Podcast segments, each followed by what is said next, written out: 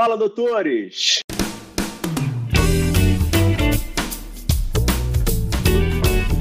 Fala, doutores! Eu sou Ricardo Valente, oftalmologista aqui do Rio de Janeiro, idealizador do canal Fala Doutores, canal esses que vocês sabem já que eu venho trazendo celebridades no mundo da medicina, médicos que são exemplos para mim, para a gente ouvir um pouquinho das histórias, sempre privando pelas cabeçadas, mais do que os acertos, para ver se a gente consegue melhorar um pouquinho esse cenário da medicina.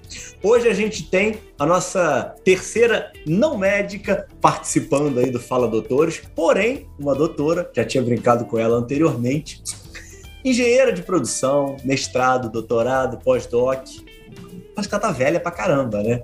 Professora da PUC, Hospital das Clínicas de Porto Alegre, tem aqui uma lista grande. E o que vocês sabem, sou aficionado pelo Valor e Saúde, pelo VBHC, e doutora Ana Paula Etges é uma super conhecedora do tema, tanto do tema de custos quanto do tema de valor, e é ela que vai abrilhantar aí o nosso episódio de hoje. Fala, doutora Ana Paula, tudo bem? Tudo bem, boa noite, Ricardo. Obrigada aí pelo convite, né? é um prazer colaborar com o canal. E, e, feito o disclaimer já, né, que não, não sou médica, né, foi uma das primeiras questões que eu perguntei. Tem certeza que você está me convidando, né, mas vai ser um prazer aí poder colaborar de alguma forma para, sim, né, melhorar o cenário da medicina no Brasil. Não, com certeza, Ana. Mas beleza, vamos, vamos, vamos, vamos de início. Você nasceu onde, Ana? Conta um pouquinho da tua história aí de infância e como é que constituía a tua família nessa infância aí. Então, eu nasci em Santa Cruz do Sul, né, interior do Rio Grande do Sul, terra, terra da Ana Hickman, conhecida de todos. Mas, uh, enfim, sou minha, minha mãe é psicanalista, meu pai é engenheiro civil, Uh, sempre né, tiveram. Meu pai sempre teve empresa de engenharia e construção, trabalhou muito pelo Brasil inteiro, e a minha mãe sempre foi, né, esteve mais em casa conosco e sempre trouxe um lado muito humano da psicanálise para dentro de casa, né, e até hoje, né, segue com. Quantos mantendo... irmãos? Uh, eu tenho um irmão, né, irmão mais velho, que é engenheiro também, então nós uhum. dois seguimos né, engenharia. Meu irmão civil, eu engenharia de produção. Né? E, bom, né? Tá. Infância, boa aluna, aluna mediana, gostava de esportes. Como é que foi aí esse teu período aí acadêmico? Uh, bom, sempre fui uma aluna estudiosa, né? Sempre das primeiras da classe. Não é, acho que por isso que fiz mestrado, doutorado, pós-doc, sou professora, então uh, sempre gostei de estudar e sempre fui atleta, né? Então eu também estudava ao longo do colégio bastante, porque uh, não tendo problema do colégio, podia seguir treinando ad eterno, né? Então eu jogava, era do time de vôlei da escola, competia muito, também jogava tênis e era bem campeã de atletismo, só estava altura, eu era né, campeã estadual de atletismo todo ano, então eu vivia Legal. treinando, na verdade, né? minha vida era uh, escola e treino toda tarde, noite. Né? E, e, você, e, e, você tem hoje, é, vendo, olhando aí tua vida para trás, retrospectiva, né? Você tem essa imagem de que você é, estudava para caramba para, de alguma forma, poder treinar. Como é que era isso na tua cabeça? Hoje, como é que ah. você vê isso, quer dizer? Bom, era o meu o, o que me engajava assim a não ter problema de nota, problema na escola era seguir os treinos, minhas competições, a equipe de vôlei. Então era assim, para eu não ter problema, né, para as minhas competições, eu tinha que ir bem no colégio. Então, esse era o principal né, objetivo, assim. Mas, claro, né, minha família sempre, o estudo foi extremamente valorizado, né? Meu pai sempre foi muito rigoroso conosco. Então, desde a pré-escola e nunca, assim, problema de colégio não era, uma, não era nem falado na nossa casa, né? Tanto eu quanto meu irmão éramos alunos exemplares, assim, na, na escola. Então foi mais ou menos assim, mas o esporte fez toda a diferença na minha vida, né? Até hoje trabalhando com, com o BHC e, e, falo isso, quem já teve aula comigo sabe que eu relaciono muito a discussão de competitividade, medição, meta, estratégia com esporte, né? Então, para mim, quem foi atleta e compete, atleta de competição alguma vez na vida, entende o que é, né, como faz diferença medir, monitorar desempenho, ter um objetivo de curto, médio e longo prazo, criar disciplina. O esporte me ensinou isso muito cedo na vida, né? E, e eu levo isso para todos os dias. Eu, até hoje eu corro diariamente. E, e, não tem dia ruim. Né? A gente corre, mede e, e, monitora né, desempenho assim, por uma, uma rotina, realmente, né? um hábito que eu tenho na minha vida. E me diz o um negócio, a questão do inglês. Sempre foi estímulo familiar? Vocês sempre buscaram isso? Teus pais sempre te estimularam? Você fala mais que teu irmão? Você estudou mais que teu irmão? Era algo de casa ou você que buscou? Uh, sim, a minha família né, sempre valorizou o estudo de inglês, então eu comecei a fazer aula de inglês muito pequenininha, eu devia ter uns 5, 6 anos. Uh, até fui alfabetizada, acho que assim, em termos de aprender classificações verbais, antes no inglês do que no português, né? Então, isso veio de casa. Não era colégio bilíngue, não, era? Mas não era colégio bilíngue, estudava em colégio evangélico, tinha inglês uhum. e alemão na escola, né? Mas sempre fiz inglês fora da escola toda a infância e adolescência.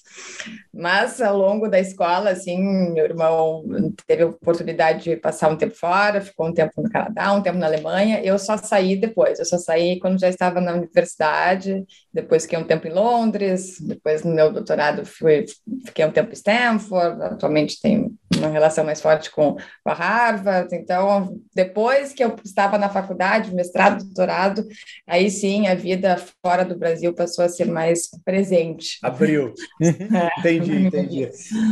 E questão de escolha da engenharia, motivada pelo teu pai? Como é que foi esse momento aí de, de vestibular? E como é que é. foi a questão de busca de sair de casa, fez vestibular para fora do sul, como é que foi? Então, bom, eu, até pela influência do esporte, eu cogitei muito fazer educação física, né? Então, educação física sempre esteve como um, um desejo, mas ao mesmo tempo sempre fui extremamente quantitativa, racional, adorava matemática, física e tinha, claro, a influência do meu pai e sempre gostei muito de carros. Até hoje eu adoro carro e, e e aí, um certo momento de escolha, assim, de profissão, eh, eu passei um dia numa fábrica, né, de um vizinho né, em Santa Cruz, e tive a uhum. oportunidade uhum. de lá, né, ver como é que funcionava a fábrica, achei aquilo máximo, né, gostei, e disse, não, vou fazer direito de produção, tomei a decisão assim, né, comuniquei à família, meus pais só me apoiaram, e aí eu fiz vestibular na época para produção na PUC, na URGS, aqui no Rio Grande do Sul. E como eu morava em Santa Cruz, para a UFSM, que é a Federal de Santa Maria, a gente fazia um processo seletivo no final do primeiro ano, do segundo ano, do terceiro ano, uma prova, né? E tinha, então, acesso à Federal. E aí, para o FSM, nesse sistema, eu já tinha feito a opção pela engenharia civil, né? acabei sendo, né, passando lá para o FSM, mas já tinha decidido que queria produção e queria vir para Porto Alegre. Então, eu saí de Santa Cruz, da casa dos meus pais, com 17. Né, Primeira né? vez que sai de casa? Primeira vez que saí de casa para morar fora, assim, foi com 17. Vim para Porto Alegre comecei a cursar a PUC, a PUC é um curso noturno, né? Então, saí da casa dos pais, do interior, onde né, tinha todo, todo o conforto, passava o dia na rua, de noite sempre em casa, para estudar à noite, morando em Porto Alegre, na, na, PUC, né? Então, foi uma mudança bem, bem importante na minha vida jovem, né? Mas, como eu falei... E esse assim, dia né? todo? O que, que você fazia nesse dia todo? Então, no primeiro ano, né, foi um ano que ainda não trabalhava, então a gente realmente, primeiro ano da, escola de engenharia, a gente tem todas as disciplinas de cálculo, né, é um, é um choque, assim, né, de estudo, de disciplina, então a gente estuda muito, realmente, no primeiro ano, eu estudava pra caramba nesse primeiro ano, e comecei, no, quando acabou o primeiro ano, em novembro, eu fiz um estágio de verão nessa fábrica que eu tinha que conhecer, foi onde eu decidi né, Pô, que eu ia legal. fazer engenharia.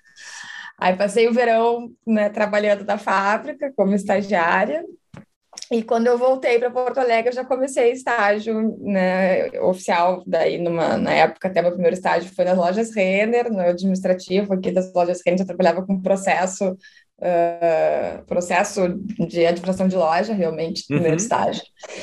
E, e não parei mais, aí eu fiz estágios, depois da Renner, sempre em consultoria, né, então eu tinha 19 anos, e já trabalhava com consultoria, né, inicialmente muita consultoria voltada a Lean, né, Lean Manufacturing, voltado realmente à, à produção enxuta, e numa rotina muito puxada, assim, porque a maioria dos projetos que a gente tinha era na Serra Gaúcha, então eu acordava muito cedo, quatro, cinco da manhã, subia a serra, ficava o dia até umas três da tarde nas fábricas lá, descia, cinco e meia entrava em aula, ia até às onze, e assim girava a semana, né? Então, hoje... E, aí, e esse, momen esse, esse momento aí de estágio, você já se bancava ou tinha ajuda dos teus pais? Não, não, tinha ajuda dos meus pais, o estágio era só para as minhas, minhas diversões, assim, por um tempo, principalmente nesse início de faculdade, depois, mais para o final uhum. da faculdade, aí, claro, né, a gente começa a ter um pouco mais de responsabilidade, mas eu sempre tive suporte né, financeiro ao longo da graduação da minha família, né, e morava num apartamento que era dos meus pais, morei um ano com meu irmão, um ano e meio, depois passei a morar sozinha, né, mas nesse momento, assim, até metade do mestrado, sempre com o suporte né, financeiro da família. Depois, né, que não. Não, isso é uma característica que eu sempre faço aí um paralelo, né? Porque acaba que na a medicina, por causa da grade, né? Eu acho que, eu acho que a faculdade de medicina, eu não fiz, mas tem essa imagem, né? Que é uma faculdade mais difícil do que a faculdade de medicina, né? em termos de dificuldade mesmo, né? O que eu acho na faculdade de medicina é questão de conteúdo, né? Acho que é muita uhum. coisa, né? E aí acaba que a grade é muito pesada e a grande maioria das pessoas não consegue trabalhar. Faz os estágios, né? Em termos uhum. de, de plantão, né? Mas muitas vezes eles não são remunerados, né? Uhum. É, e, e como é uma faculdade um ano maior e depois sempre tem a questão da, da especialização, da residência, né? Acaba sendo um curso de normalmente 10 anos, né? E todos os meus colegas que fizeram administração, direito ou engenharia é, começaram a ganhar dinheiro antes de mim, né? Então é, é sempre um processo relativamente delicado. Vocês, por mais que tenham auxílio familiar no início, né? Vocês acabam que conseguem desenvolver um pouquinho mais esse, essa questão de remuneração, né? Sim, ah, não, isso é bem, bem verdade. Eu hoje, né, trabalhando, hoje praticamente só trabalho com saúde, eu não, é muito raro eu me envolver em algum projeto que não seja da área da saúde. E casualmente agora mesmo estava selecionando né, estagi estagiários para trabalhar num projeto comigo e queria estagiários da medicina. e, e, exatamente isso que tu estás trazendo, assim, que é uma, até o, como é que eles, o que é um estágio dentro da medicina, eles não têm muita percepção do que é o estágio numa empresa, né, muito mais, eles trabalham com projetos de pesquisa, né, com alguma iniciativa de um professor, o ser remunerado era uma novidade, e isso é a vida na engenharia, né, a gente começa... Poxa, Ana, desenvolve, desenvolve, desenvolve isso daí um pouquinho mais, isso é ouro, porque, de verdade, hoje. É, não, sério. Eu tô, eu tô, é, eu tô para lançar um, um, curso meu para saída de. para entrada de mercado de trabalho na oftalmologia, né? E eu tenho dado muita aula para as ligas de oftalmologia, né? E uma coisa que eu bato muito e que eu acredito hoje, a gente está passando por um momento muito de transição dentro do mercado de saúde, né? Você sabe bem. É, e eu vejo isso como uma baita de uma oportunidade, ao invés de ver isso como um desespero. Só que uhum. a questão da, da, do método tradicional, da assistência mesmo, está ficando um pouquinho saturado. Eu falo para todo mundo: se é aquilo que você ama, vai com tudo que vai dar certo. Mas, uhum. poxa, tem outras coisas. Então, assim, pô, conta, conta um pouquinho, por exemplo, como é que você contrata, quem você está atrás, quem que você está vendo, qual o perfil e o que, que o cara faz num estágio com com você hoje, ou que você está querendo, ou alguma coisa do gênero, porque o estudante de medicina não tem essa noção. É, não, não, não tem, né? E o que que uh, eu precisa, que perfil que a gente precisa, e eu tenho, e eu gosto de formar pessoas, né? eu gosto de trabalhar como professora também, tenho isso no meu, meu sangue, assim, então adoro pegar né, alguém bem jovem e formando e construindo conceitos com essa pessoa, assim, e preparando, né? E fico bem feliz de depois ver elas voando aí mercado afora. Mas eu praticamente trabalho em projetos de economia da saúde, gestão em saúde, né? Cada agora uma temática que está muito forte é o uso de dados de vida real em saúde. Uh, formando muito conteúdo, né, realmente um trabalho muito técnico, uh, científico, né, grande maioria das vezes com embasamento científico muito forte, e ao mesmo tempo, né, que envolve um aprendizado meu e de quem estiver trabalhando, né, nessas, nesses projetos, alguns são aplicados, que tem área de dados, outros são muito mais voltados a formar conteúdos de diferentes formatos, né, escrito, falado, em vídeo, em company, aberto, né, várias formas que se possa imaginar, com envolvimento estrangeiro, só local, tem eh, de uhum. diferentes abordagens, né, e, e é muito mais fácil, no primeiro momento, assim, a gente buscar alguém que tem o know-how, que está sendo formado para a área da saúde, para falar, por exemplo, de uso de dados de vida real em saúde, do que eu pegar alguém da engenharia, que até vai ter, vai andar super bem em termos de comunicação, fazer reuniões com a indústria, com gestores. O pessoal da engenharia faz isso, né, muito jovem, com facilidade, tem visão sistêmica, é quantitativo, tudo isso é verdade, né? Mas eu tenho que fazer todo o mindset dele quebrar tudo que ele está aprendendo assim, para o ambiente industrial para os pacientes. Né? Então, tu tem uma, uma migração assim que é, é, é, difícil né, de ser feita. E também eu acho que é um ponto que uh, poderia né, pegar um aluno da engenharia e, e formar assim para aprender né, que, que a gente está lidando, né, qual é o desfecho no final do dia, o que, que impacta o nosso projeto, né, qual, como é que a gente está colaborando para que todo o sistema de saúde funcione melhor, construir tudo isso com essa pessoa. Mas daqui a pouco essa pessoa né, é convidada a trabalhar no mercado financeiro e ela vai. e aí tu perde uma pessoa que tem todo um preparo já para estar colaborando em fazer um sistema de saúde melhor com muita facilidade aqui, entre aspas, porque não é o core dela, né? Eu, ok, eu, eu assumi que trabalho com saúde, sou apaixonada, mas não quer dizer que vão ter né, vários engenheiros que vão ter esse mesmo, essa mesma paixão pela saúde que eu tive em algum certo momento da minha vida, né? Agora, o médico, o enfermeiro, o farmacêutico, ele já tem a, a paixão pela saúde, é o core dele, e, e a gente quer colaborar para formar né, lideranças na área da saúde que tenham um conceito de valor em saúde, que tenham essa visão sistêmica, é, que são as pessoas que vão fazer a mudança, não somos nós engenheiros, né? A gente pode ajudar vocês, mas quem está na linha de frente, quem atende o paciente, quem está fazendo né, o sistema girar, são os profissionais da saúde, né? Então... Vai ser preconceito, hein? Preconceito com vocês, e não concordo com, esse, com essa tua afirmação. Eu acho que não tem, não, não, não tem dono de, de, de filho bonito, não tem é, dono de, pai, de filho feio, então é, eu acho que é uma construção a, a várias mãos, Nossa. né? E é, é, é, essa, essa mescla, né? E essa diversidade, né? É, é algo que o mercado hoje está procurando, exigindo demais, né? E isso aí a gente pode é, abrir para todos os pontos, né? Em questão de, de sexualidade, em questão de idade, em questão de mindset, é, tudo isso, né? Mas eu entendo que você está sendo é, politicamente correta, tá? Mas eu vou aqui é, me, me, me, me, permitir aqui é, quase ter uma, uma discordância sua, é, imagino que no fundo, no fundo, você tenha é, o mesmo ponto, apesar de, de entender da necessidade desses profissionais de saúde. E outra coisa muito grande, né, Ana? Tipo, profissionais de saúde, diga-se toda a saúde, né? Sim. Equipe multidisciplinar, né? Para com esse negócio do médico ter que estar à frente de qualquer equipe para coordenar, que é, é, é demodê isso aí, né?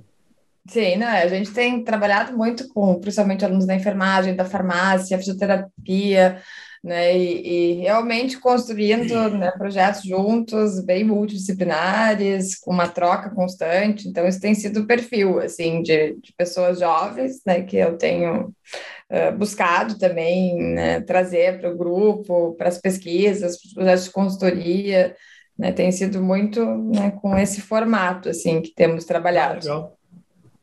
Me diz o negócio. É, você falou que começou a sair um pouquinho durante a faculdade, né? Para a questão do, do inglês. É, são, são quatro ou cinco anos de curso? A engenharia são cinco, né? E a grande maioria das pessoas faz em bem mais de cinco, mas eu cumpri uhum. comigo. Né? Então, me formei em cinco anos, e isso é uma característica também, né? É um curso que não forma turma como a medicina.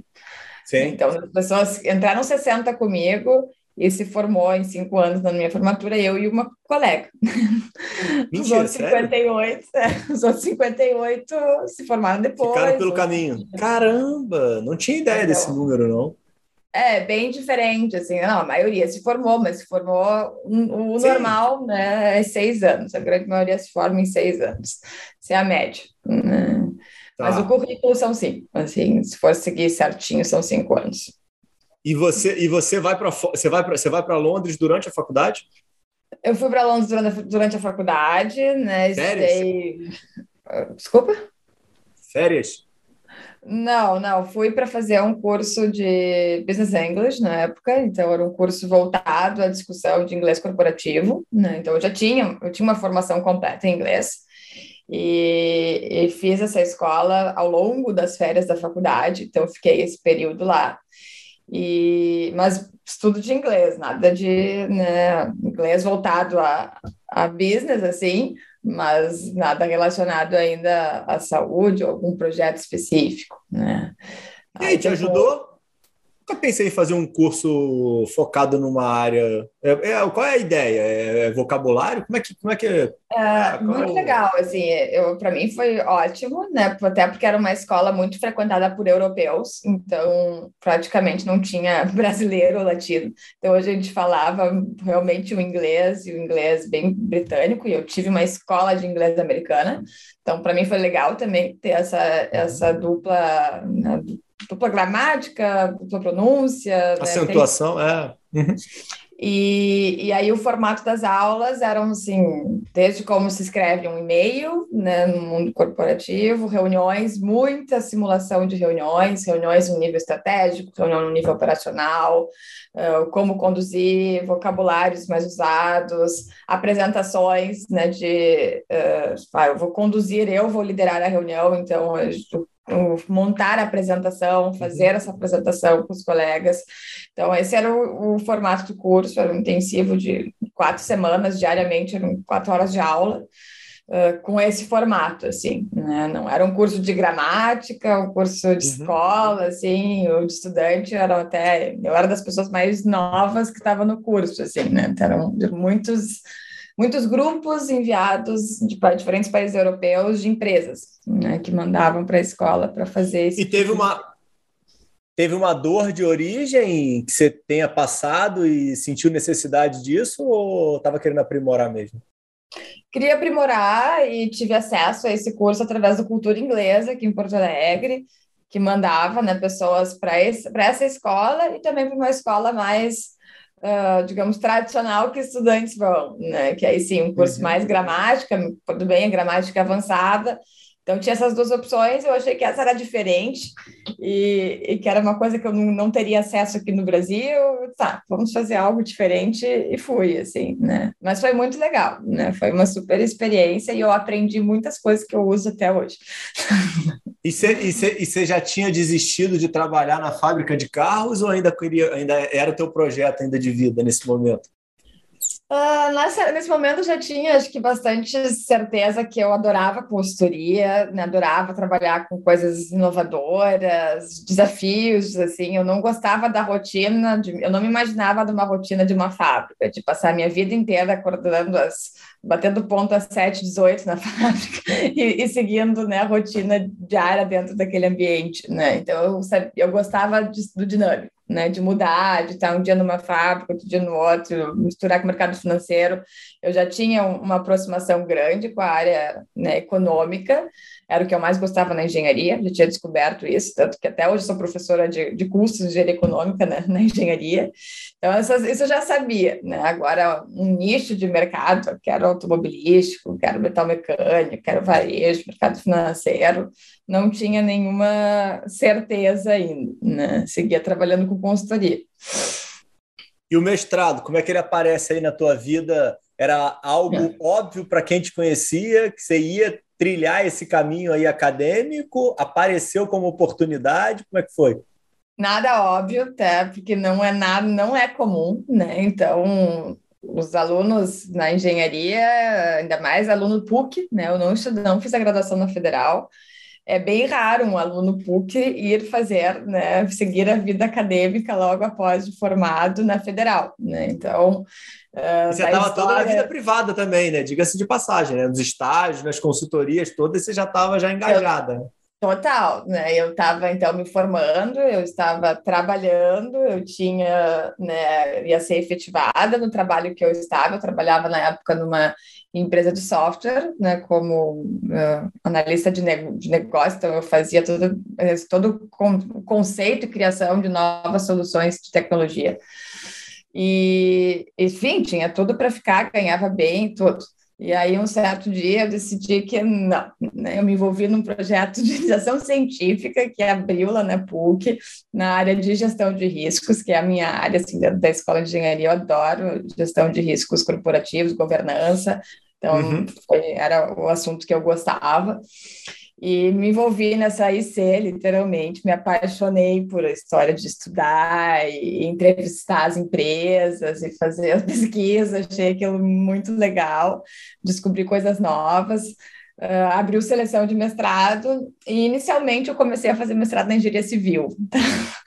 então tudo começa no mestrado na engenharia civil, comecei a trabalhar num projeto na indústria metal mecânica de composição, de otimização de, na verdade, de carretas, né, para melhor organizar a. Não, peraí, foi, a vaga que apareceu ou também isso daí foi, foi, projeto seu? Desenvolveu no projeto foi, desse? Tinha o um projeto acontecendo, né? E aí eu ah. entrei no mestrado, me convidaram para fazer parte desse ah. projeto, onde a gente queria otimizar custo logístico. Então, a, pensa uma indústria, uma indústria de estrutura metálica, cada peça tem 12 toneladas, tu não, se tu não errares a formação da carga, né, tu ganha um dia, né, um dia de uma, de uma carreta parada, enfim.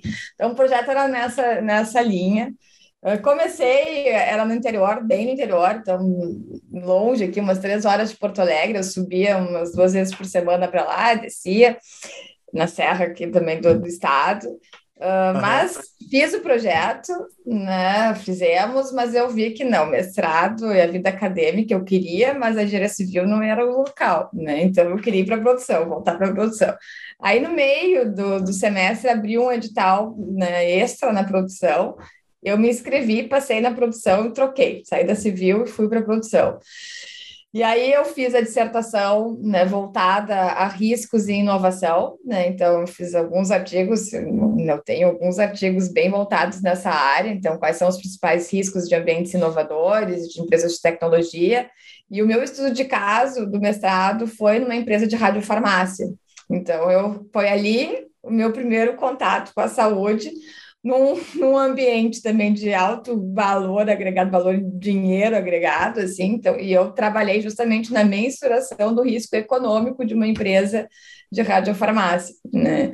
Então, essa foi a minha primeira em, em, conexão com a saúde, inovação, uma startup, uma startup já era uma empresa, mas começou uhum. como uma startup, e, e aí, então, foi como eu caí na vida acadêmica, né? Só que aí teve um fator, né, que eu acho que é Deu certo? Deu certo, né? Foi um super caso. A gente publicou dois artigos. A empresa em si, até hoje, né? Eu tenho conexões com eles. Depois fiz alguns projetos de consultoria com eles. Mas aconteceu algo bem importante assim nessa nessa migração de mestrado, doutorado, porque uh, eu me formei na engenharia, eu comecei o mestrado meio disso, a professora que atuava na PUC, na, nessa área né, de curso de econômica, entrou em ciência maternidade. Eles precisavam de alguém substituto. E, e, tudo tinha que acontecer muito rápido. Então, eu fiz meu mestrado na engenharia de produção em um ano para conseguir assumir né, como professora na PUC, para ter o título. Eu, eu, corri muito, então eu fiz, eu com 24 anos, eu era mestre já na engenharia de produção e eu comecei a dar aula. Né? Então, eu comecei a dar aula, nem tinha 24, comecei a dar aula em junho, fiz 24 em setembro. E... Não, mas pera, não, peraí, mas peraí, agora me confundi. Você tá, o teu mestrado você fez na PUC ou na Federal? Na federal, mas todo um grupo muito próximo, na federal. Entendi, entendi. Mas eu tinha conexão com a PUC, porque eu tinha estudado na PUC, conhecia né, os professores da PUC. E, e aí come... Essa transição minha... foi tranquila, Ana?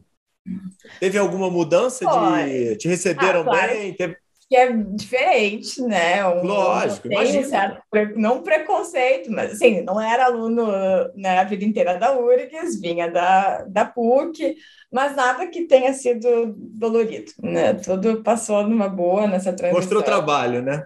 É, mas aí quando defendi o mestrado, né, e foi, foi realmente foi uma dissertação uh, imponente, né, foi bem valorizada e muito rápida, em um ano eu fiz, e, e aí me convidaram. Eu tive uma defesa de mestrado com honra acadêmica e convite para ingresso direto no doutorado, né? Então foi aí Putz, que eu entrei que legal, Parabéns. no doutorado, né? Não, peraí, aí você parou de fazer consultoria, né, pô? Ah, não, no mestrado eu não Fazer fazia. esse projeto de um ano aí, você zerou tua vida. Não, né? não fazia. Eu, tá, eu era bolsista, eu fiz, eu ganhei bolsa de mestrado por um ano, né? E era o que eu fazia, não fazia outras coisas. Mas aí eu comecei a dar aula e comecei a fazer o doutorado, né? E o doutorado foi aí que eu entrei a fundo na saúde, porque em paralelo ao início do meu doutorado, uh, o Hospital de Clínicas, né, contratou um curso de mestrado da, com engenharia de produção da URGS. Né? Então, eles escolheram alguns gestores do Clínicas para né, ganharem uma formação em engenharia de produção. Nós, como alunos de pós, né, de doutorado, fomos designados a colaborar com esse, mestrado Esperado. e orientação né, dos gestores do Clínicas. E eu já, riscos era o meu mundo, né? E eu conheci, tive a felicidade de conhecer a professora Elaine, que era na época gestora de riscos do Hospital de Clínicas, e eu fui a orientadora dela, né, do trabalho de mestrado numa época que a orientadora dela era a mesma que saiu de licença maternidade da PUC, estava tendo filho, então tinha todo um contexto que eu acabei entrando a fundo, né, como muito né, orientadora e orientadora da, da professora Elaine, e virou a minha tese de doutorado. Eu já estou ficando com pena já dessa gestação, já, porque você, você dominou todos os trabalhos da coitada já gestante, poxa vida. Não, se arrependeu de ter filho, poxa vida. Não, a Joana é uma, uma amigona, né? A gente trabalhou muito juntas, assim, somos super amigas mesmo. E, e, bom, aí comecei, a minha tese virou a gestão de riscos corporativos em saúde, eh, em função desse projeto que começou inicialmente no Hospital de Clínicas, e aí comecei a fazer a tese, eh, logo né, na revisão sistemática identifiquei né, que bom, teria que para os Estados Unidos, porque era aqui a gente tinha algumas iniciativas pontuais em centros de referência no Brasil, mas era um assunto muito incipiente e nos Estados Unidos uhum. algo que já rodava há muito tempo, né? Uh, aí fazendo a revisão identifiquei Stanford como né, um grande polo, né, com muito desenvolvimento de tecnologia associada também à identificação, análise, medição de riscos. Uhum. Fiz contato com eles e eles né, tomaram conhecimento da tese, apoiaram e então né, fui, fiquei fiquei indo e vindo várias vezes para Stanford e a gente envolveu né, Tinha bolsa isso, Ana? Não tinha bolsa nas primeiras primeiras idas. Depois lá eles em Stanford financiaram né, duas viagens minhas que eu fiz e, e, colaboraram por onde eu fiquei assim um tempo. Mas a primeira iniciativa foi a investimento próprio. Eu dava muita aula, né, eu me virava, eu dava nessa época aula todas as noites na PUC para consultoria, mas não alguma coisa pontual, mas era muito volume de aula e o doutorado, né? Então, até fazia uhum. pontualmente algum projeto, mas ainda não tinha, assim, né, volume. O doutorado você tinha bolsa, né? Não tinha bolsa, até porque eu era professora na PUC e não podia ter bolsa, né? Então eu dava muita aula, Caramba. muita aula, era bem professora, uhum. todas as noites na PUC, né? E aí, eh, bom, o doutorado me abriu muito, né? Porque conheci muitos gestores americanos de vários grupos hospitalares dos Estados Unidos, Uh, tive, assim, acesso a um mundo que eu nem sabia que existia, estudei muito, conheci pessoas incríveis que fizeram muita diferença na minha vida depois e me apaixonei por completo pela saúde, né? Então, uh, foi nesse momento também que começaram a surgir vários projetos de, de economia da saúde junto ao PROAD, né?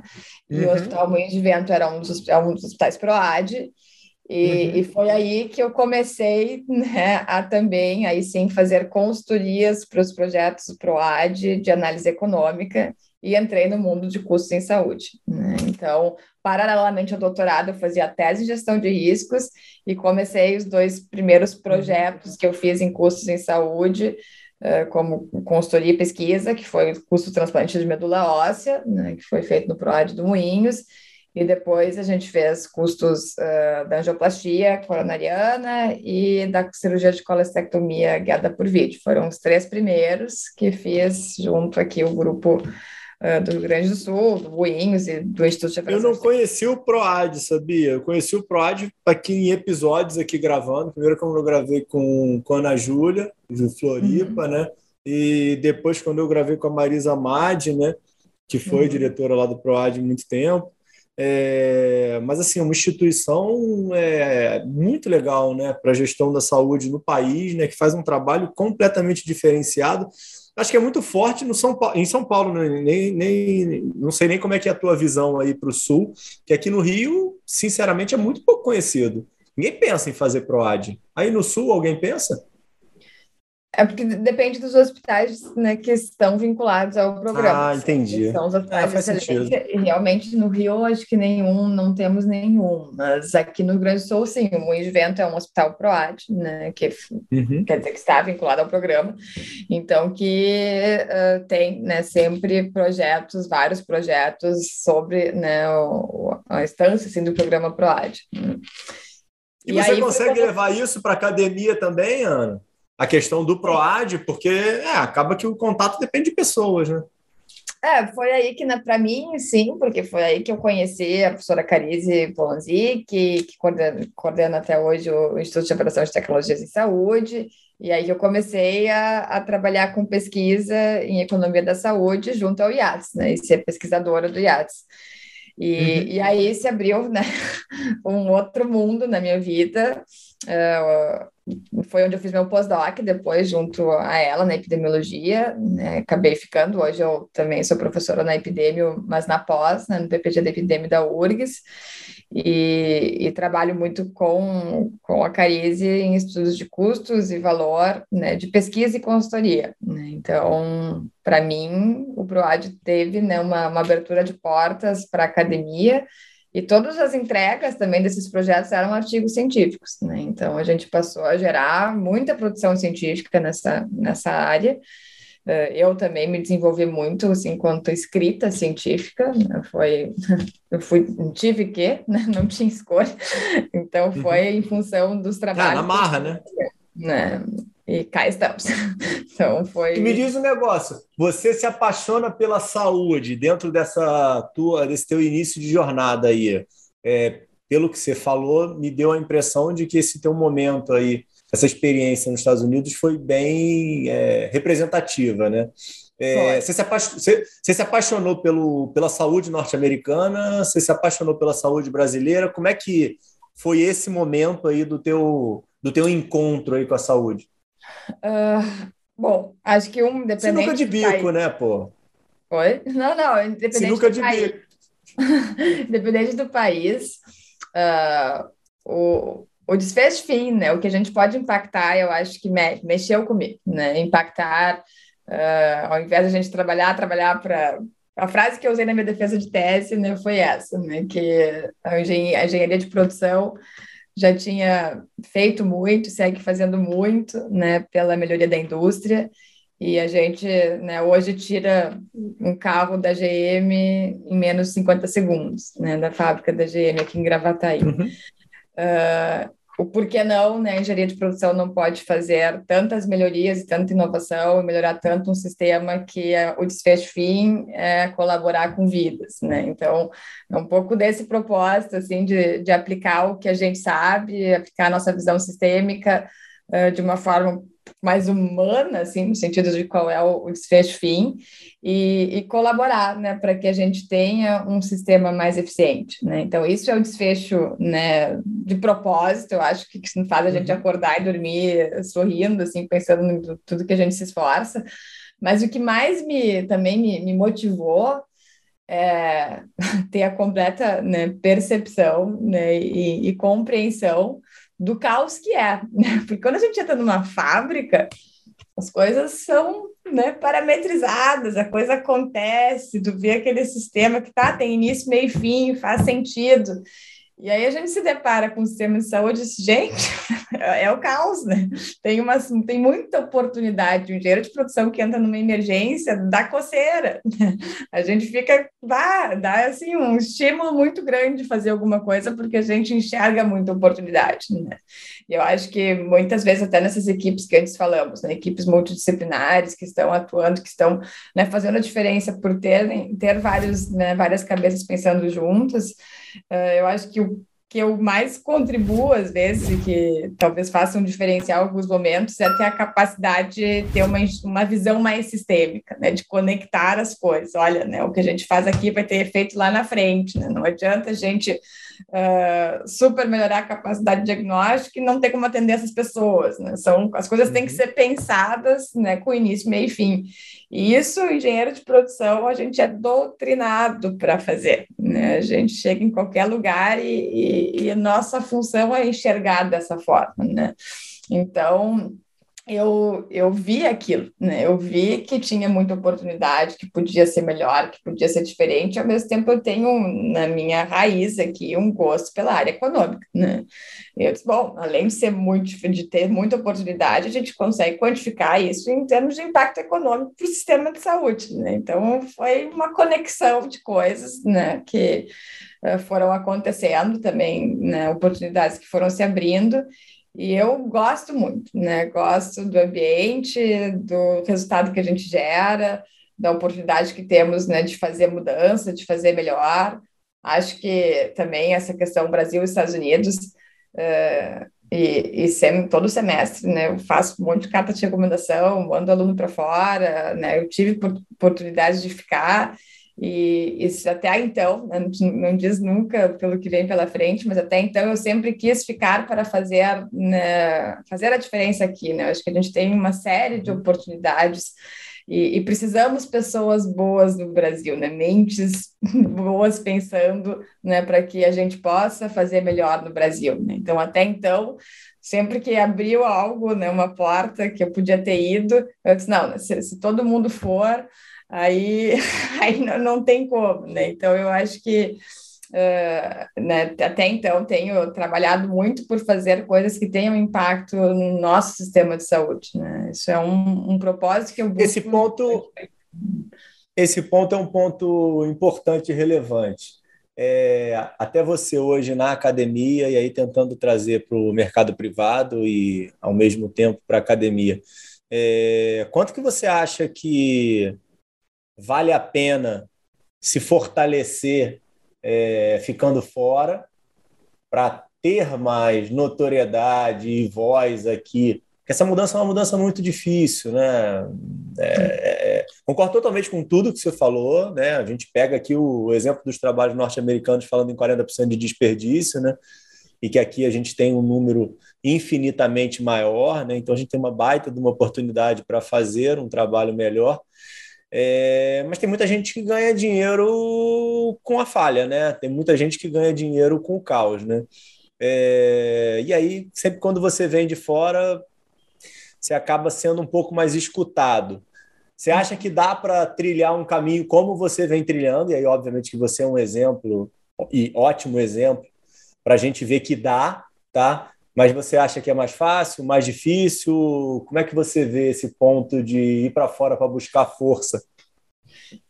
Uh, ah, bom, é muito individual, né? Eu acho que essa, essa decisão também, mas uh, buscar conhecimento, né? Se há possibilidade, oportunidade de buscar o conhecimento lá fora e trazer para cá, uh, mesmo que seja, às vezes, não, não é nem um curso, é um projeto que tu te envolva lá fora, a gente volta diferente, né? A gente volta com uma Totalmente. visão né, de coisas novas, a gente faz conexões, né? Então, hoje eu, eu, trabalho mais com os Estados Unidos e Portugal, né? além do Brasil. São os dois países assim que eu mantenho relações ativas. E difícil imaginar minha rotina se eu não tiver essas, essas conexões com eles, coisas que a gente discute lá, tenta trazer para cá. Uh, tem problemas que são muito parecidos, né? são realidades diferentes, mas no final do dia o problema é muito parecido. Né? Uh, acho que também facilita muito numa questão que aqui, quando a gente pensa em transformar sistemas de saúde e, inovar, que é mexer em cultura, né? Então, quando a gente se vê lidando com uma cultura diferente e tendo que se adaptar e entender, bom, funciona aqui, eu não posso fazer Ctrl-C, Ctrl-V para o Brasil, isso não faz sentido, mas tem sim, coisas sim, boas, sim. tem coisas ruins, e com certeza, acho que o que tu falaste é verdade. Né? O brasileiro, a gente valoriza né, muito quem foi né, e vem para cá e traz o que, que viu lá fora. Isso faz parte da cultura do brasileiro. Né? Não vou emitir juízo se é bom ou ruim, não sei, mas uhum. faz parte da nossa, da nossa realidade. E eu, pessoalmente, da minha história, eu, ela não teria sido como essa se eu não tivesse feito né, as, as as, uh, os momentos de saída, uh, de, de, estudo, né, de conexões que fiz fora do Brasil. Né? Foi o que foi dando oportunidade à minha vida, foi, também foi fazendo eu entender que sim, que eu acho que esse é um mercado que para mim faz sentido, dando um propósito à minha carreira, então, para mim fez muita diferença, né? É difícil pensar, se eu não tivesse feito, talvez eu estaria trabalhando com consultoria tradicional, né, em qualquer local, né, qualquer empresa de consultoria, e ok, vida que segue, né? Poderia estar feliz, mas seria uma vida completamente diferente da que eu levo hoje, né? Mas, e aí, vamos lá para o VBHC propriamente dito, que você indiretamente já deu aí vários insights aí de como o valor apareceu na tua vida, é, mas propriamente aí a, a questão da, da tese do valor na saúde, é, quando é que você tomou conhecimento dela e começou a se transformar numa super estudiosa do, hum. do tema? Bom, uh, também foi, foi um momento assim, bem importante, bem que foi uma decisão minha. Tá? Eu estava, então, trazendo esses projetos, fiz vários do PROAD, né? era pesquisadora do IATS, mas eu sentia que eu precisava talvez provar para mim mesmo que sim, que eu podia estar né, numa posição de gestão de uma grande empresa de consultoria, né? Isso, isso eu tinha que fazer isso. E aí eu passei a ser gerente uh, na, na Ernst Young, no escritório aqui de Porto Alegre, então topei ah, o desafio. Legal. Eu ia te perguntar exatamente isso, você já tinha trabalhado em alguma Big Four? Eu não sabia disso. E, é, legal. não, foi na, na Ernest inicialmente para ser gerente de projetos de risco, mas deu, deu um mês e eu passei a trabalhar com toda a equipe de Health Science e fazer projetos de saúde. E, mas não abandonei o elo com a pesquisa, né? Então eu seguia com projetos de pesquisa junto ao IADS e né, atuava como gerente de uma Big Four, total, né? Só que, em função, né, nessa época eu já tinha, claro, contato com o VBHC, gostava, mas nunca tinha estudado a fundo. Tinha uma aluna de mestrado que estava começando a fazer uma dissertação né, que pincelava VBHC na época.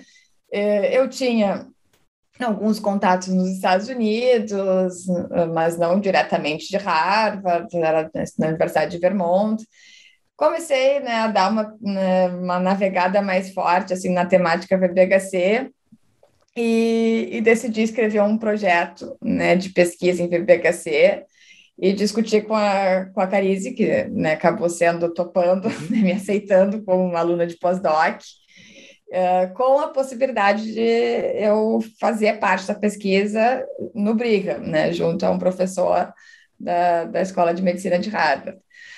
Nisso eu me demiti, daí de novo eu abri mão, assim, tinha né, uma, uma boa, uh, um bom salário, uma boa posição, eles estavam me promovendo com muito pouco tempo de casa, e eu disse, não, mas o meu negócio é, é eu quero fazer isso, é Seu, Seus pais já tinham desistido, né? Eles falavam, ela, ela, ela, vai ter que encontrar esse propósito forte da vida dela, porque ela tem certeza que ele existe, ele é forte, né? Não, não, mas eu me sustentava, mesmo, né? Ok. Ah, não, não, não, não foi o que eu quis dizer.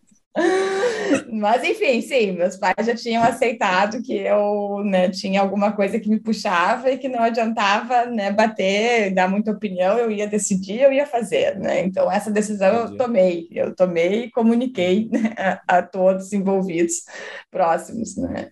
E, e foi aí então que o meu, na verdade, a minha assim, né, proximidade científica com o VBHC foi através do meu projeto de pós-doc. Né? Então, o meu pós-doc foi uh, voltado a, a, inicialmente nem sabia que trabalhar com AVC, mas a criar então o que, que seria um programa de implementação de valor no SUS e na saúde suplementar do Brasil. Né?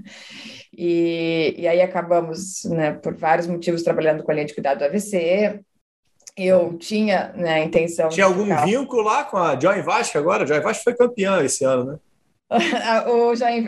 o hospital lá de Joinville participou da minha, do meu estudo, mas não era ah, diretamente legal. conectado né, com o, uhum. o projeto que fez né, o Join Vasco ganhar o prêmio da, do Centro Europeu. Eu, na verdade, uhum. trabalhei, a neurologista que trabalhou muito comigo foi a doutora Sheila Martins, que abriu né, as portas para a gente fazer um estudo dentro da linha de cuidado do AVC. Depois eu posso compartilhar, mas boa, uma parte dele está publicada no New England Catalyst já. E, e a Pô, gente legal. trabalhou na criação realmente não só de um programa de medição de desfechos e custos, mas também da, da instrumentalização em termos de plataforma digital para monitoramento em tempo real de patient reported outcomes e custos no AVC. Uhum. Então, isso foi tudo que eu fiz no, no pós-doc, foi toda a parte brasileira, mas a parte de coleta e aplicação prática nos Estados Unidos melou por causa da Covid. Né? Então, eu acabei não conseguindo Uh, ficar né, lá em Boston fazendo coleta, fiz os estudos, toda a parte que tudo que a gente conseguiu fazer à distância foi feito. Você ia ficar quanto tempo lá, Ana? Ia ficar só uns quatro meses, assim, era um tempo curto né? Mas nisso eu acabei fazendo o seminário de VBHC, tendo uma, um contato muito próximo com os professores da Escola de Negócios de Harvard, principalmente o professor Kaplan, né? Pela, pelo que eu fui desenvolvendo em custos. Uh, o professor da Escola de Medicina segue sendo um super parceiro, aprendi muito com ele, a gente escreveu vários artigos. E, e aí, né, fiz a formação da Harvard, fiz a formação do Centro Europeu, acabei abrindo uma empresa em Portugal, outra no Brasil, né, bem na, voltadas à consultoria, educação e pesquisa. Onde é que você conhece a doutora Gisele aí? Onde é que a doutora Gisele se esbarra a, na tua vida? A Gisele eu conhecia mais tempo desde os projetos do PROAD, né? Do, porque ela do, era. Do de Vento? É, ela era gerente médica, então a gente já se cruzava, mas mais assim de proximidade, trabalhar juntos, fazer cursos juntos. Agora né, mais recentemente nos cursos que fizemos de VBHC, né? Então eu, ela e a Carize temos feito aí vários cursos em conjunto uh, nessa, né, nesse, nesse mundo de ensinar e, e compartilhar VBHC no Brasil, em Portugal, a gente tem trabalhado juntos. E aí, especificamente no tema, é... qual que é a tua visão hoje é... do valor aqui no, no país? No sentido de é, o que, que você acha que a gente tem, tá? Você acha que são pontos positivos que a gente consegue implementar, não com exemplos como se fosse como o da John Vasco mesmo, né? Mas digo no, no, no, no sistema, de uma forma mais macro, e o que, que você vê aí de é, principais pontos positivos que a gente precisa correr para implementar, para transformar isso para uma realidade para o sistema? Bom, acho que um ponto né, que temos, mas usamos muito pouco, é muito dado, né? Temos muitas bases de dados no próprio, dentro do sistema de saúde pública e de saúde suplementar. Uh, dentro da saúde pública, a gente tem um sistema de saúde universal, né? e isso tem um certo né, valor, pensando em, em saúde populacional e como é que a gente pode implementar uh, conceitos de FBHC, pegando como exemplo o próprio NHS né, na Inglaterra. Uh, temos, eu acho que a consciência já de muitos gestores que do jeito que está não se sustenta, né? Então a chave tem virado, né? Então acho que isso são fatores, né, positivos que temos no nosso lado. Desafios temos muitos, né? Começando pegando só essa parte de dados, né? Eu acho que temos e quando a gente começa a mexer nos projetos, a gente tem muita geração de dados, a gente usa nada praticamente, né? E temos uhum. aí uma uh, um, ainda uma caminhada longa até em termos de know-how, assim, de termos cientistas de dados que sejam preparados para trabalhar com dados de saúde, uh, profissionais da saúde que entendam também o valor que se tem né, em usar dados como que se pode trabalhar de uma forma integrada para isso, ter uma cultura de medição, entender a importância da medição econômica financeira, né? Uma coisa que quando eu faço projetos de custos, eu faço, tenho maior preocupação em fazer, né? Que é Uh, deixar naquela equipe assistencial o porquê que a gente está medindo custos, né? por que, que isso é importante, uh, como é que se faz isso, né? Então, isso é uma coisa que é educativa, né? E, as, e causa né, um efeito as pessoas pensarem, bom, né, isso aqui custa, tem, tem uma história por trás, a gente pode né, uhum. pensar uhum. sobre o custo de cada pacotinho de gás que a gente abre aqui no hospital e não desperdiçar, né? Então, é criar um pouco dessa consciência da, da educação financeira e econômica dentro da, da, da área da saúde. Então, acho que isso é um desafio, assim, em termos educacionais, né, de haver maior integração entre as áreas desde a escola, né, desde a graduação uhum. de cada um desses uhum. cursos. Uhum. E Claro, né, que se falando de Brasil, uh, temos uma restrição orçamentária que existe, né, seja na saúde pública ou na saúde privada, nós não temos né, o, cap o capital que tem nos Estados Unidos investido nisso. Né? A gente uhum. corre atrás da máquina nesse sentido, mas eu, eu vejo, assim, pegar modelos de remuneração como um exemplo, uh, pode haver resistência ainda de mudar, mas no momento que começar a mudar um, muda o segundo, é um caminho sem volta, né? Ou faz ou tá fora, né? Então eu enxergo isso dessa forma e sem sombra de dúvidas a Covid foi um fator que acelerou muito, né? A necessidade de fazer diferente, a conscientização de que é necessário fazer diferente, porque a corda bateu no pescoço, né? O cobertor ficou curto e, e não só a nível né, de quem trabalha no sistema de saúde, mas a população teve acesso que, né, do jeito que funciona, o que sempre foi parametrizado, é falho, né? Então, pela primeira vez, as pessoas né, leigas, eu digo, os meus alunos da engenharia me perguntam sobre economia da saúde. Isso nunca aconteceria antes da Covid. Uhum. É uma coisa que a sociedade hoje passou a, a, valorizar, né, e querer entender, né, como é que se paga a consulta do convênio que ela vai no, no uma vez por ano, né, é, nunca parando para pensar, agora a população pensa, né, e busca também entender mais sobre isso. Então, eu acho que a Covid, né, não, não só acho, mas tem um monte de, de literatura já trazendo isso, quanto que a pandemia e os efeitos da pandemia externalizaram os problemas do sistema de saúde do mundo, né? não é uma questão só do Brasil. E então é um, é um fator que acelera assim essa transformação, né? Mas os desafios são, são vários, né? E, não são só locais, né? Eu disse, eu trabalho muito com Portugal. Portugal Uh, tem tantos desafios quanto, a diferença é que Portugal são 11 milhões de pessoas, né, o Rio Grande do Sul. Uhum, uhum. Então, aqui nós somos muitos, né, e o muitos gera mais desafios, mas também, por um lado, nos gera muito volume de dado, de necessidade de ser ágil, de uh, fazer né, melhor em escala, em multiplicar exemplos para o Brasil afora. A gente conversa pouco né, entre os estados, vários dos estudos que a gente fez, a gente conseguiu medir isso, como as coisas são feitas diferentes numa cidade em outra e, e por que que nunca se falaram, né? Não, em um momento se, se compartilha as melhores práticas. Então, né, acho que tem várias oportunidades por aí e a gente vai cada vez mais rápido ver né, resultados positivos que vão inspirar, que vão né, de, de local em local né, gerando resultado e aos poucos causando essa melhoria sistêmica né, do sistema de saúde. É, eu, eu, eu acho que o. Como eu te falei antes, né? Eu estava gravando hoje né, com um oftalmologista português mais cedo, e é, ele não, não, não, conhece realmente né, o, o tema do valor, mas já faz parte da prática dele, né? Eu acho que já está mais aculturado em Portugal, né? Eles conseguiram é, difundir, e aí muito provavelmente você está colocando bem essa questão do tamanho do país. São menos pessoas, né? Mas também de outra forma, eu estou pensando aqui, a gente pode também ter mais resistência, né? Pode também ser mais difícil num local menor implementar aquilo, né? É, é complicado, mas a minha percepção é que a cultura está mais implementada. Eu acho que aqui a gente tem um, um, uma dificuldade muito grande. É, é um tema ainda desconhecido, né?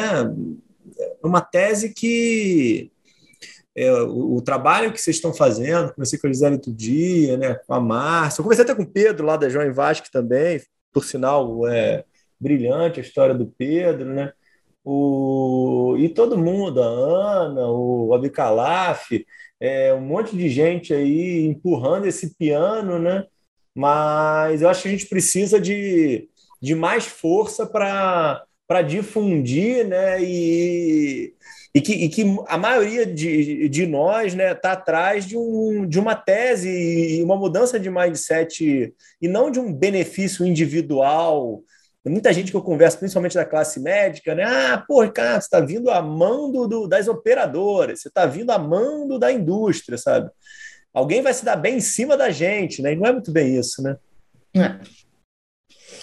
Não, então, acho nesse... que. Concordo. Né? Acho que sim, concordo, concordo contigo, né? E e como a gente falou mais cedo, né, muito mais uma questão de propósito, da gente acreditar que pode ser diferente, que pode ser melhor, independente, né, de ter um agente ou outro que esteja só visando o lucro, né? Se todo mundo pensar assim, uh, não vai fechar essa conta nunca, né? Então, Sim. é um trabalho, né, o que tu estás fazendo no canal, que a gente faz, né, em, em atividades educativas, projetos né, de pesquisa, mesmo projetos de consultoria, eu, a gente só faz, e principalmente né, eu e a Carize aqui nesses projetos, projetos que têm um cunho científico também, que tem o propósito de gerar uma publicação científica, uh, pensando nisso, né, de poder compartilhar com o mundo as histórias que dão certo, o que não dá certo também, né, e que assim a gente faça a nossa parte nessa história de transformação. Né. E me diz o negócio, a gente caminhando aí para um desfecho, é, dá aula para caramba, trabalha para caramba, não para quieto em lugar nenhum, só tá é, arruma um trabalho a cada dia, uma uma, uma orientanda nova a cada momento. É, como é que você está aí nessa questão de encontrar aí o seu equilíbrio aí? Como é que está esse work life balance aí, como é que tá, como é, como é, como é que tá, como é que tá essa busca aí? Não, não, com certeza isso é super importante. Então, eu também né, eu tenho 30 anos, né? Eu sou bem, bem jovem e, e eu também busco um balanço da minha vida pessoal, né? Sou casada e tenho vários né, hobbies também pessoais da família. Uh, viagem, trabalhos fora, assim, é uma coisa que, claro que é trabalho, filhos, mas também é uma Filhos, diversão. a gente não falou disso. E aí? Não tem, tem projetos filho. aí? Tem, tem, tem, tem, tem projeto que essa vida vai mudar toda, hein, pô? É, não, por enquanto, por enquanto, por enquanto ainda não é uma realidade, né? Então, vamos, vamos por partes. Ah, né? ah, como, é que, como é que é o nome da amiga que vai se vingar de você agora, que ela vai começar a pegar todas as suas atividades de volta? a Joana. A Joana vai, vai dar, vai dar aula por mim mil vezes. Ela está com dois filhinhos já, mas não, não tenho filhos, só procuro mesmo assim manter um equilíbrio entre família, os exercícios para mim, a minha rotina de, de, de exercício físico é, é minha terapia, né? Eu não abro mão assim. Uh, enfim, gosto né, de algumas atividades pessoais de viagem, cervejas, livros fazem parte aí da, da minha rotina de lazer. Legal. Me diz o um negócio, planejamento estratégico aí para os cinco anos aí para frente. Como é que você vê? Onde é que você vai estar em cinco anos? e fala um pouquinho de que, qual é a imagem aí que você tem para a nossa saúde aí para os próximos cinco anos, 2027. O que você imagina aí? Uh, bom, acho que uh, teremos né, casos brasileiros de tanto saúde pública quanto saúde suplementar, de uma migração de um pagamento cada vez mais por valor, né, de muito mais uso de dados de vida real para incorporar decisões de incorporação de novas tecnologias, de acordos de remuneração, né, e cada vez mais a, o paciente sendo envolvido né, nas decisões e na sua né, própria própria, própria terapia, né? Então, acho que são coisas que em cinco anos vão avançar muito, né? Estão avançando uhum. muito rápido no mundo e, e, aqui também, acho que esse ano, né, 2022, 2023, uh, muita coisa vai acontecer nesse sentido, a gente já já está sentindo, né? Então, acho que esses cinco anos vão ser bem chaves, assim, para uma transformação de como é que o sistema, tanto da saúde pública quanto da suplementar brasileira, vai se restabelecer, né, pós também a pandemia, né. E, e, eu né, pretendo poder colaborar com essa transformação, seguir trabalhando nessa linha. Uh, tem sido né, o foco de quase todos os projetos hoje que eu tenho entrado e pretendo só né, dar mais vazão a eles, formar mais pessoas, ter mais gente trabalhando nessa linha no Brasil. E é isso que eu tenho acordado todos os dias aí, motivada a fazer. Né? Doutora Ana Paula, maravilhoso, muito bom. Muito hum. obrigado aí pelo teu tempo, pela oportunidade aí de dividir e poder conhecer um pouquinho mais a tua história, apresentar aí para o nosso mercado de saúde. Tem um monte de gente fazendo é, muito por ele e que a gente pode ter muito mais gente fazendo mais, né? Para a gente conseguir aí fazer essa transição e essa transformação que a gente tanto está precisando. Obrigado de verdade, Ana. Suas considerações finais, faça aí. Não, foi um grande prazer, né, colaborar e participar, uma conversa né, leve, solta aqui, cheia de, de novas ideias, assim como as experiências fora, né, participar também de um bate-papo assim tão, tão legal, tão rico e cheio de propósitos também nos torna melhores, então agradeço muito a oportunidade e que possamos ter outros momentos também, né, e, e outras histórias para contar daqui para frente. Então, obrigada e parabéns de novo pela iniciativa, que é de muito valor mesmo para o sistema de saúde. Ana, valeu, brigadão, Nada. vai descansar, ficou ótimo, tá? Boa Parabéns, noite, excelente. Valeu. Depois me avisa. Tchau, tchau.